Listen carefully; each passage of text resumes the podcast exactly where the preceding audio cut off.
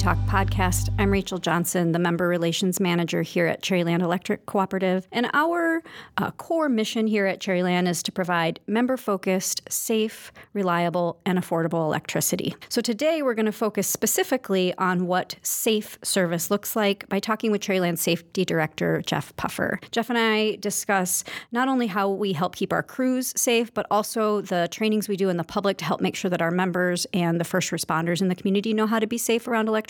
We also touch on a few important safety milestones that our employees have celebrated lately, and mostly just talk in general about why safety is such a core part of our mission and what we're doing to help promote that with Cherryland Safety Program. So listen in as Jeff and I talk about safety.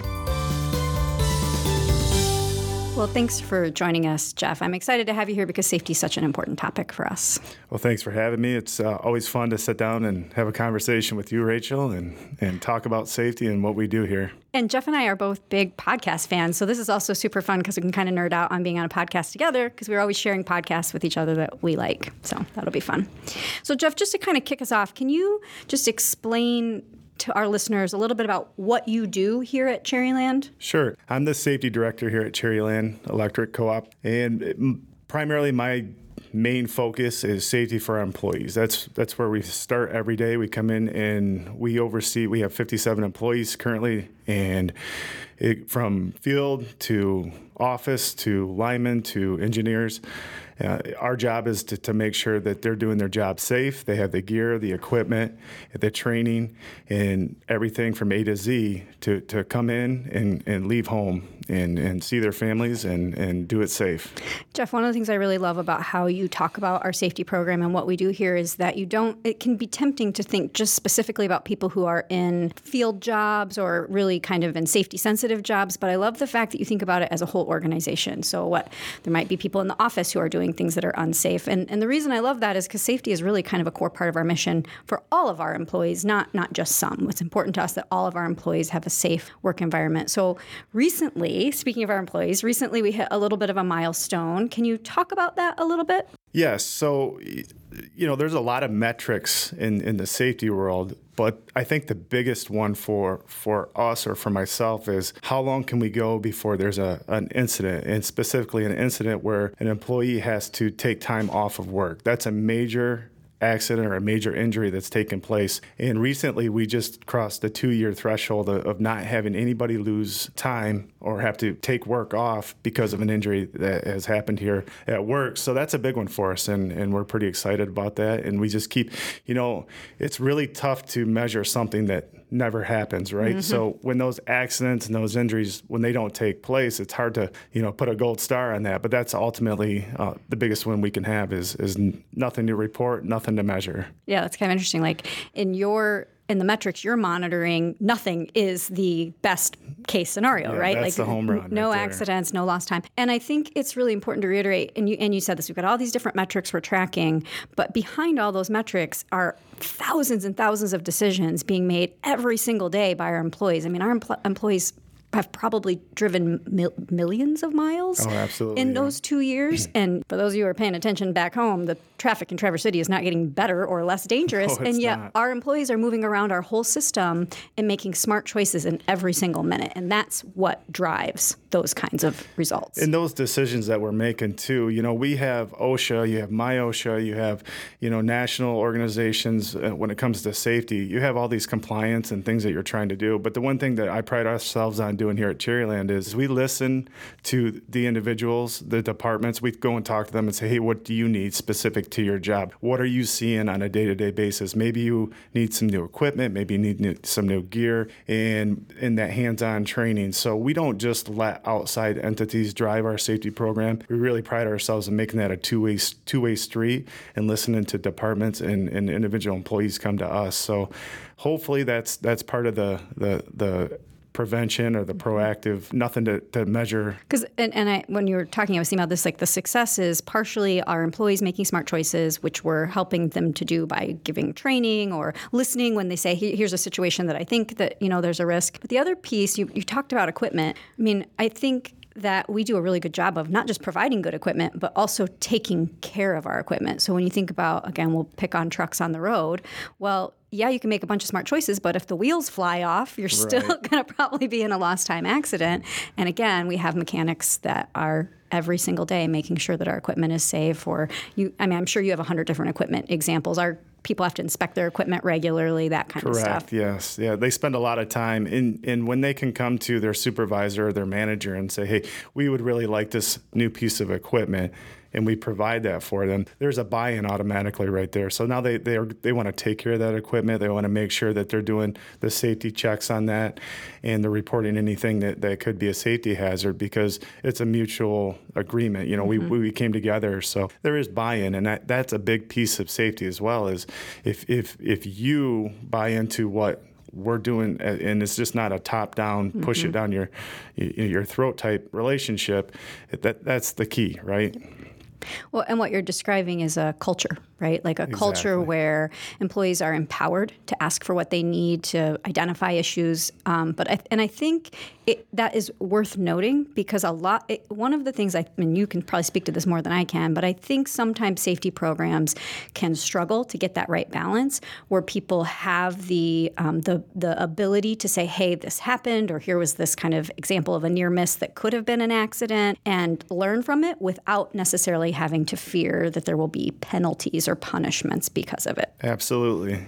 Yeah, yeah, it's something that I think we should, that you and all of our employees at Cherryland should be really proud of. So I, I think the, the takeaway here for our listeners is just to reiterate that at Cherryland, safety is a really high priority. We're talking about it all the time. It's top of mind all the time. And, you know, I think, I think, Jeff, I speak, I don't want to speak for you, but I think I speak for all of us when I say, like, it is important to me every night that our employees are going home to their families, right? We, we get together, we meet their families, we care about that. So, And, and just one more thing to add on that, you know, Tony, our our general manager, he's all in on safety too. Mm-hmm. And I, I firmly believe in any organization, you have to spend money where it counts and where it makes a difference. And Tony has allowed us to do that.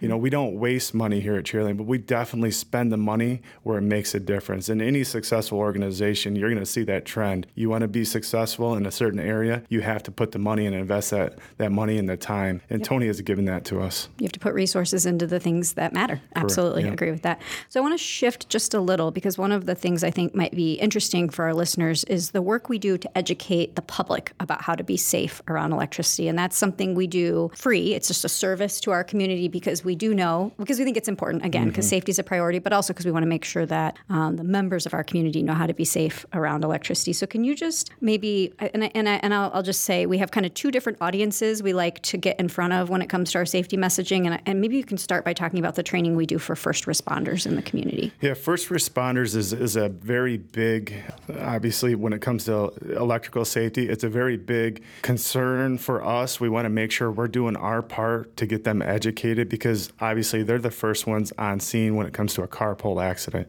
You have down lines. Sometimes when we have storms, these first responders are uh, first ones on down lines and setting up perimeter barricades. So what we do is we reach out to local fire departments and EMS, and we offer a what we call a hotline demonstration. It's a trailer that has a bunch of equipment poles and and wires and, and equipment of that we can energize, and we go through different scenarios with them, and we also talk about you know what to do when you have a energized line on a vehicle with somebody trapped inside or uh, what do you do when you have a uh, excavator who has dug into some of our underground lines? And we work through these scenarios and we have some stuff that we, we, we found is, is pretty common that they see and we try to get around as much as we can to, to these um, you know fire departments. And, and, and then also what we do is we ask them what are you guys seeing? And we try to tailor our content to what they're seeing because trends change. You know what they were seeing five years ago may not be exactly what they're seeing today. And um, that it's really just you know what can we do for you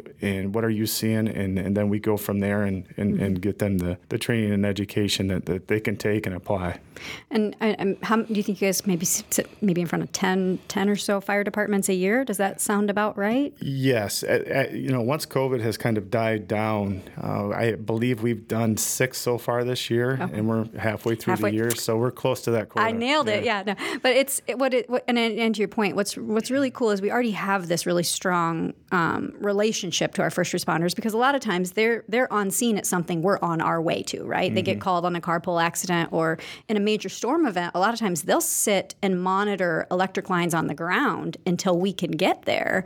And so it's clearly really important to maintain those relationships and uh, it's not we want to go home safe, but we want them to go home safe at the end of the day too. Yeah, and also it's an opportunity for Cherryland to get out there and talk to them and say, okay, when we re- we arrive on a house fire or structure fire, what can we do? What can you get some information I can take back to our first responders, our mm-hmm. linemen, and give to them so they can be safe on your scene? How do you want mm-hmm. them to mm-hmm. stage their vehicles?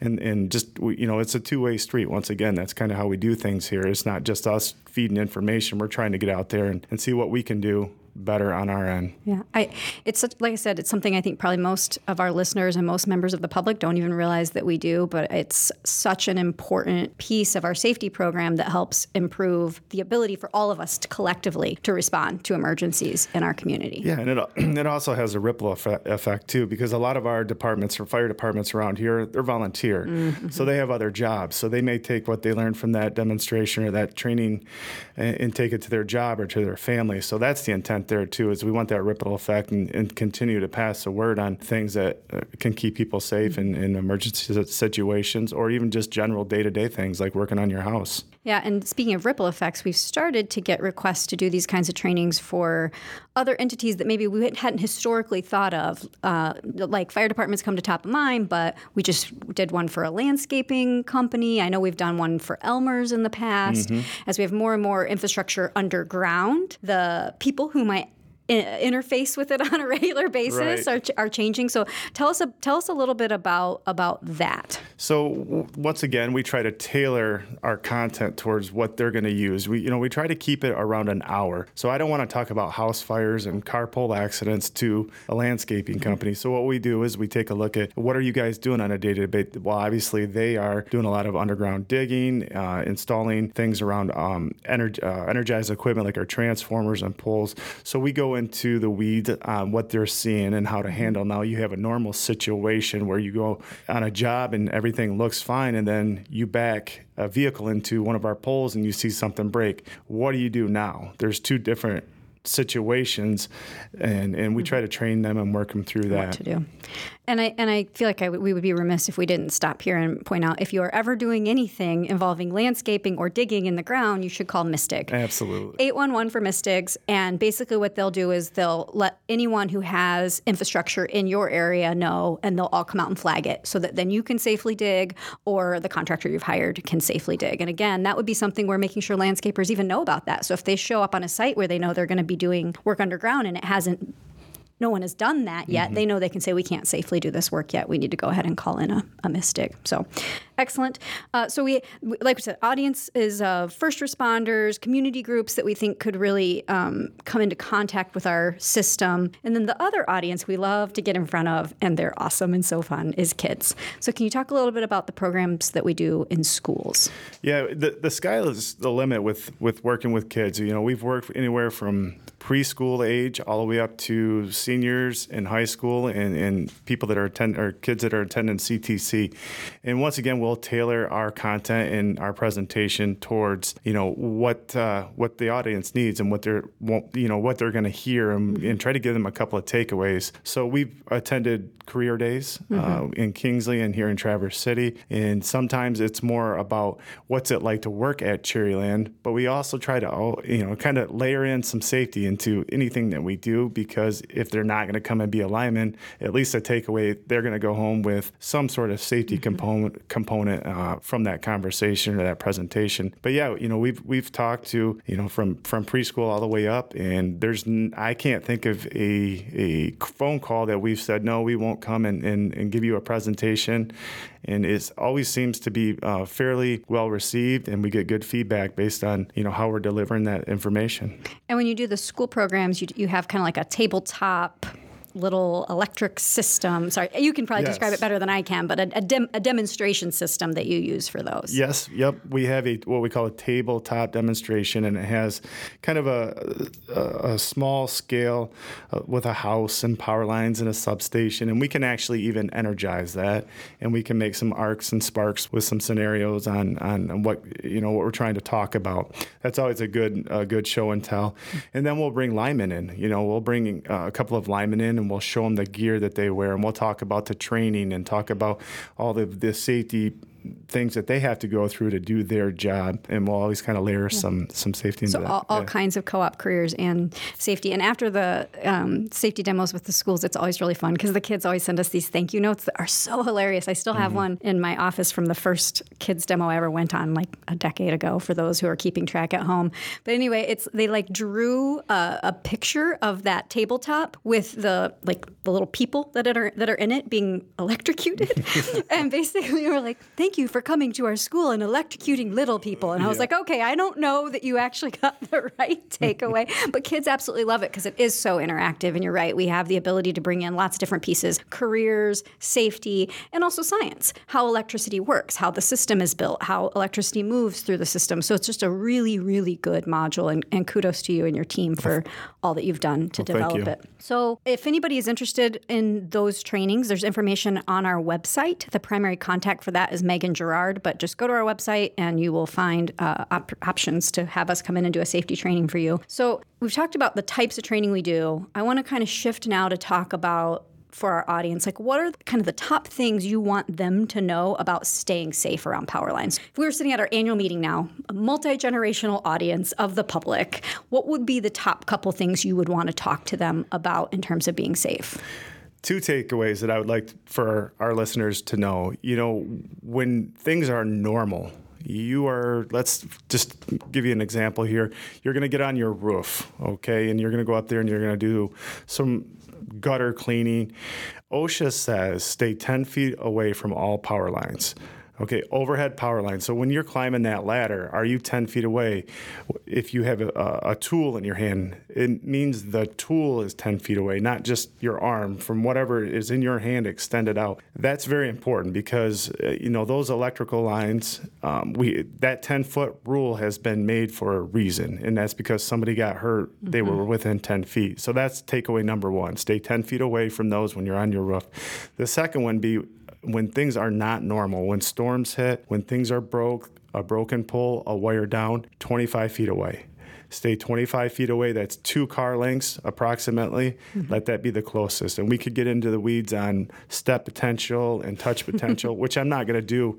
But those are the two major things. When things are normal, overhead, stay 10 feet away. And when things are not normal, stay 25 feet away. So two pieces I've seen on both those that I think are worth unpacking. The when things are normal scenario and stay 10 feet away. I am amazed at the number of people who assume the entire system is insulated. And I get that all the time when, when I'm out, well, but it's fine because those are insulated, right? I'm like, mm, mm, no, no, not not really, right? So I- Absolutely. I, I think that is a is a really important thing for people to understand. You, you, you do not make assumptions about the insulation on whether or not the part of the system you're on is insulated is, is a better way of saying that. Correct. And, and to that point, nothing, we treat, there's nothing insulated. Mm-hmm. For our line to actually go and work on that, they have to do a series of steps and, uh, to go and de energize and test and ground.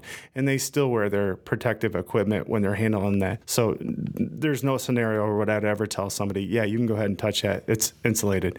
That's not true. And, and that is definitely a myth. There you go. And we busted it right here on Co op Energy Talk, let it be noted. Uh, so, the other interesting thing, I, and I have actually seen, seen this and had to have conversations with members about it. You talk about the storm scenario and the 25 feet away. Generally, people get that right when the storm hits. Where we start to see people making unsafe choices is when it's a storm where it's taking us a while to get to them mm-hmm. People start to eventually assume, well, that's not electrified. So now I can drive over it. Now I can walk. I mean, I, I, I was literally on a storm. I was out on the east side of Traverse City, and there were people standing on top of an electric line. Now it had been down for a day. And I said, don't do that. And they said, but it's down. So can you talk through why we tell people, even if it was not electrified, even if they have reason to believe it's not electrified right now, why do we still tell them to stay 25 feet away? Correct. So here's where the, the problem with that whole uh, assumption when an electric line falls down, if our system is operating properly, there's protective devices that will operate open up and de-energize that line. So if somebody was to step on that, it would be dead and it would not be energized. In theory, in design, that's how it should operate. But here's where that theory falls apart generators. Mm-hmm. Everybody today has a generator. And if that generator is just plugged into an outlet and it has not been fed or wired improperly through a transfer switch, what that can do is the, the power that that generator is making goes into the house and it goes through the transformer and transformers work both ways they reduce the voltage but when they when you have a small generator feeding a transformer it steps it up mm-hmm. and now you have 7000 volts because on that line that you're standing on because somebody just turned that on yep. so it's called backfeed it's um it's a very very big concern with our linemen mm-hmm. once again we'll de-energize and ground but we still wear protective equipment when we were handling down lines. So, that, yeah, definitely that needs. It's not normal. Stay 25 feet away and keep it simple. Yep. Yeah, and it, and it's like I said, it's just something I we see it so consistently, and I understand people's brains are telling them, well, this thing the, it's not getting electricity from the power company. I know that now. But to your point, we don't have control over what everyone is doing in their homes. So perhaps the next time one of our listeners is in that scenario, they should they should decide how much they trust their neighbors and their neighbors' electricians. you know, and just to add on to that one, one more one more thing: communication lines. So your cable, your coax cable, that could be in a storm scenario. That could be down. The power lines look fine, but around the corner, a mile down the road, that same communication cable could be wrapped around an energized power line. Mm-hmm. You just don't know. So it, treat every line. Don't try to distinguish between cable and Cherryland's lines and Charter's lines. Don't just stay away from it. It's it's not normal. Mm-hmm. Stay 25 feet away. Call somebody you know, call us and we'll get to if it's charter, we'll we'll call charter for you. We just need to make sure that somebody gets there and makes that safe. Yeah, absolutely. Because again, the number one goal for us, we, we recognize the dangers that come with working and and existing around electricity. And we just want to make sure that everyone, our employees, our members, our fellow first responders, are equipped to make smart choices. Because one one wrong choice in one moment can change a, a, life or a family forever. And, and we want to make sure that, that people are thinking about that when it comes to interacting with our system. Yeah, that's very well said. You know, just electricity does you can't see it, hear it, smell it. We've heard those media plugs out there, so that's true. And keep that. You know, you don't you don't get a second chance when making a bad decision. Yep. So make smart choices. And uh, and I'll just reiterate this as we kind of are, are wrapping up here, but we are this is our priority. So if there is something that you are seeing on our system or if you are in any doubt at all, give us a call and we will get someone over there to your home or business who has the expertise to make it safe and to help um, help work through whatever that hazard is. Is there anything else that you want to leave our listeners with today? Um, just just to kind of reiterate what you said, we love getting out in the community. We love speaking with with anybody that wants to listen. Quite honestly, and at a higher level, we have so many smart people. You know, I'm not just talking in the state, in the country that that are are the best at their job. So, whatever it is, when it comes to your service from Cherryland, give us a call. We can get an answer for that. If it's safety, if it's design, if it's engineering, we can. And we're a phone call. We're not. We don't. It don't take you two hours to get a hold of somebody. We we are very good, and we pride ourselves on getting back to everybody and and getting those answers. And once again, give us a call if you want us to come out and do a safety demo. Yeah, that's and that's a perfect takeaway. And I'll just reiterate when you said earlier, we have 57 employees. Every single one of them lives in this community. We're your friends and neighbors, and we just want to take care of our community and keep it safe. So thank you so much, Jeff, for taking the time to sit down with us today and talk through not just our safety program, but also how we can use it to benefit the community. Well, thanks for having me. I appreciate it.